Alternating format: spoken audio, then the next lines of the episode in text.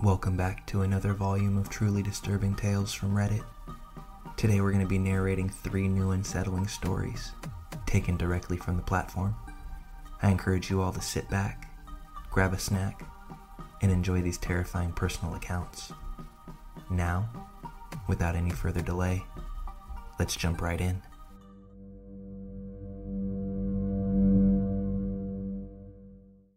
When I was a kid, maybe six or seven years old, this was the mid 90s, just so you know, we took a family trip to a beach in Florida. We were staying in a beach house that was a short walking distance from the water itself. We went to the beach, and I was supposed to stay on the side of my mom, but I wandered way down, and before I knew it, I was lost. A lot of the houses looked the same, and I wasn't sure which one was ours. Plus, I had lost sight of my mom long ago. It began to rain, just my luck. I came to a path that I was pretty sure led back to our house, only it didn't lead to a house at all, but a parking lot instead. Inside the parking lot, there was a big, dirty van parked there. It was the only vehicle around. I was about to turn back when I noticed an overweight woman with brown hair and a hot pink tank top and those big, clunky, thick glasses that were popular in the 80s, waving and smiling at me from the passenger seat of the van. She said something like, Oh my, it's raining. Where's your mommy at? Let us take you to her. It's dangerous to be out here by yourself. You could get struck by lightning. She was very friendly, almost overly so. In the driver's seat was a very overweight man, shirtless, hairy gray chest, and some clunky looking gold chain. He was wearing yellow tinted Elvis shades and staring directly at me. He was also smoking a cigarette, which, as a child, I equated with being bad. The woman stepped out of the van and knelt down to me. She asked how old I was. When I told her, she gleefully remarked, We have two boys your age at our house. You should come over and spend the night. We've got movies, Nintendo, and in the morning, we've got all types of cereal. I'd been taught all about stranger danger, but at this point in my life, no adult had ever given me any reason not to trust them. The lady continued talking about stuff like how the boys had go karts and how they liked to drink chocolate milk. She made it seem very enticing for a seven year old kid, and at this point, I all but trusted her. I mostly liked the idea of getting to play with some kids my age. But then I remembered that I needed to ask my mom first, and I told her this.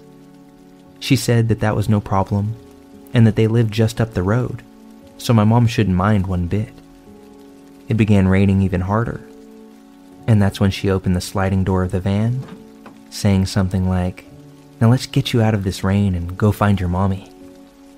I knew logically that I shouldn't do this, but the lady seemed really nice, and I was desperately wanting to get out of that rain. As I began stepping towards that open door of the van, I noticed an awful stench that almost made me gag. That's what set off alarm bells in my head that something wasn't right. There were cigarette butts all over the floor. I looked up at that fat man in the driver's seat, and not only was he staring at me with this menacing glare, but he had this real creepy, toothy smile, and all of his teeth were stained a dark yellow. I could pick up on this very f***ed up vibe coming from him. I knew that I should run but the woman was ushering me to hurry up and get in. Her demeanor had changed, no longer friendly and inviting, but demanding, and literally trying to push me into the van. She sounded angry when she said, Get in already, in a tone that was the complete opposite of how she had sounded just moments before. I jumped to the side and started running as fast as I could. The woman managed to grab onto my arm or wrist, but somehow I was able to break free and run back towards the beach. I think she tried to chase me, but like I said at the beginning, she was incredibly overweight. I made it back to my mom on the beach, who by that point was freaking out when she had lost sight of me. I tried explaining what had happened, but I don't think that at seven years old, I was able to convey the gravity of what had happened. And I don't think that I truly understood it myself. All that said, I was ecstatic to be back in the possession of my mom back in safety, and I could tell that she was relieved that I found her as well. No longer in the mood for waves or sand, we began the trudge back towards the house that we had rented. We reached the wood slatted pathway that separated the beach from the residential street that our rental sat upon with no problem. I felt this sense of relief sweep over me as we got closer and closer to the house itself. But that feeling whooshed away in an instant when just before we were set to cross the street, that same white van comes ambling down towards us. That same heavy couple in the front seats, staring practically through me as they slowly went past. It felt like their eyes were shooting four petrifying beams right at me. I wanted to scream. I wanted to tell but I was unable to form any words or sounds at all. I was simply frozen until they drove beyond us and became smaller and smaller as they inched down the road. That lady put on a horrifyingly good act to try and lure me into that van that day.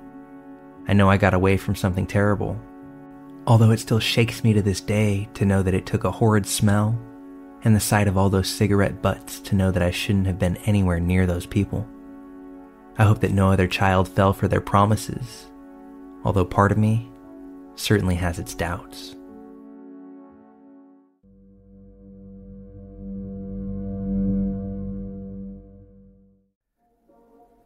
My name is Mark, and I currently live in Portland, Oregon. While I'm not originally from the Pacific Northwest, promise of a good job and closeness to the great outdoors brought me up here about six years ago. I'd say I'm a pretty low key guy, I work my 9 to 5, enjoy a brew every now and then, and for the most part, kind of keep to myself. One Friday a few months back, I'm running late to get to work. Ever since being asked to go back to the office post pandemic, I battle with AM traffic and time crunches fairly regularly. Nothing new there. I make my way to the highway exit, turn off onto surface streets, and I'm about half a mile from turning into the parking garage that's nearest to my office. Still racing the clock. I push through a yellow light, and I'm about to wing it into the garage when I have to hit my brakes. There's a bicyclist that's about to cross in front of the entrance of the garage, and while I see him in plenty of time and come to a complete stop Hey, it's Kaley Cuoco for Priceline. Ready to go to your happy place for a happy price? Well, why didn't you say so? Just download the Priceline app right now and save up to 60% on hotels. So, whether it's Cousin Kevin's Kazoo concert in Kansas City, go Kevin, or Becky's Bachelorette Bash in Bermuda, you never have to miss a trip ever again. So, download the Priceline app today. Your savings are waiting. Go to your happy place for a happy price. Go to your happy price, Priceline plenty of room to spare. This guy is none too pleased. He takes this opportunity to hop off his bike and launch into a full on tirade at me. Four letter words are flowing, his hands are above his head. He's now the color of a beet in the face. All the while, I'm still just trying to go and punch the clock. When he stops his screams long enough to take a breath, I roll my window down a few inches and say, I'm sorry, man. I hope you're good. Any way you can keep it moving? I wasn't trying to be flippant or dismissive, but I also wasn't really anywhere near hitting this guy on his bike. Seems like he may have just been looking for someone to scream at that morning, and I was the unlucky one. After my single sentence interjection, a look of simple disbelief spreads across this guy's face. He didn't budge. He stared me down as I maneuvered around him and into the garage, but that was the end of it. I made it into the office just in time to avoid being seen by my manager, and the day went on as normal. Clock out when the day was done, head home for the weekend that I'm looking forward to. No real plans, just not working for a few days. I make it home and whip up a dinner, probably call it a night around 11 p.m.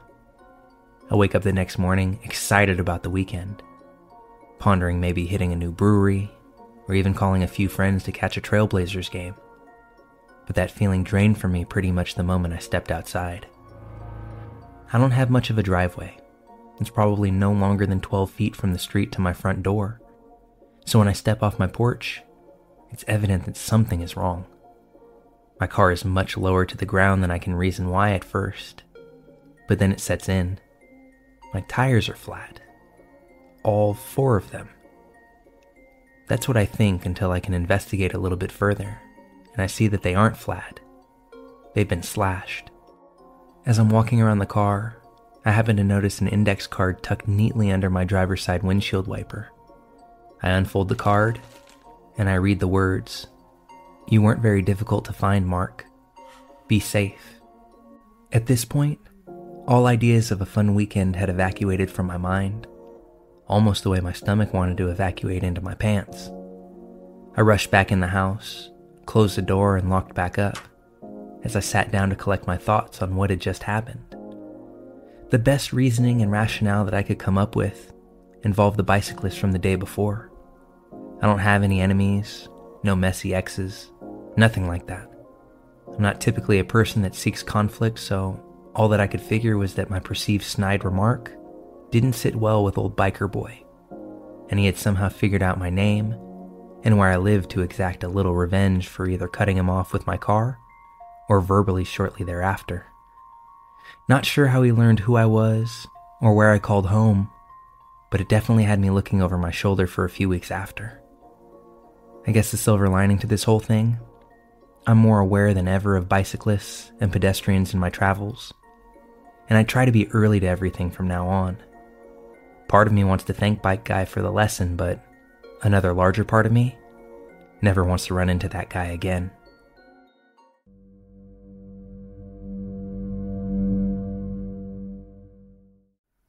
I'll be the first to admit that this story isn't terrifying by most means but I definitely got a great deal of catharsis from telling it. I'd like to start by saying that I'm not a believer, not in God, nor in any other superior power. I've never been religious or spiritual in my life, probably not trending that direction either. Because even if God were to exist, I don't think that I would care too much. Because after having multiple surgeries, literally from the day I was born, it's obvious that I wasn't his favorite. I'm a guy, I'm 27, and I've had multiple heart surgeries throughout my life. Started off as a heart murmur with an open heart valve repair when I was born. Went on to have an aortic valve replacement surgery when I was around 16. A stent placement in the coronary artery near my heart at age 23. I'm finally in the clear now and don't have any showing problems, at least for the near future. Surgeries had all gone great. Until the third one, that is. The stent placement didn't go as planned, and the balloon inflated early, stopping my heart almost immediately since the coronary artery had been cut off. I was actually clinically dead for three minutes. In those three minutes, it felt like an eternity, and I felt as peaceful as ever. Like when you come back from a hard day at work with nothing to do for the rest of the day and you know that you have the day off tomorrow. I remember loving that feeling, but not seeing anything. Not black, not white, no lights, just nothing.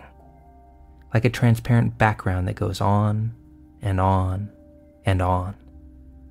Just as I was getting used to the feeling of, quote, laziness, I heard the voice of my grandpa, who had passed away in 2018 he said, You shouldn't get used to it. You're not staying long. Immediately after that, I woke up in the hospital bed with my mom right next to me, calling for the doctor to come over. Once he arrived at my bedside, I got to see the visibly shocked look upon his face, and after taking a moment to compose himself, he explained the situation to me and how I was dead, and they were just about to cover me with a bedsheet when a pulse popped up out of nowhere. But I wasn't surprised at all. It was like I already knew what had happened. I never had the guts to tell anyone this, since I thought they would just call me crazy. And frankly, I would call me crazy too if I heard this from their point of view. Four years have passed since then, and I'm still wondering every day on how this happened. Was it an actual miracle? Was I hallucinating from the anesthesia? Or am I indeed just crazy? I think it's a natural thought to wonder what happens when things end. Maybe it's different for everybody. Some see lights, some see dark, some are flooded with memories of their life, and some, perhaps like me, just see a transparent void. Although it was a calm and tranquil representation to me, I'm not racing to feel that again. In fact, I hope it's many decades before I feel that again. And it's still very surreal to me to know that even for just a moment or two, I was not on the same plane of existence as those of you that are listening to my story today.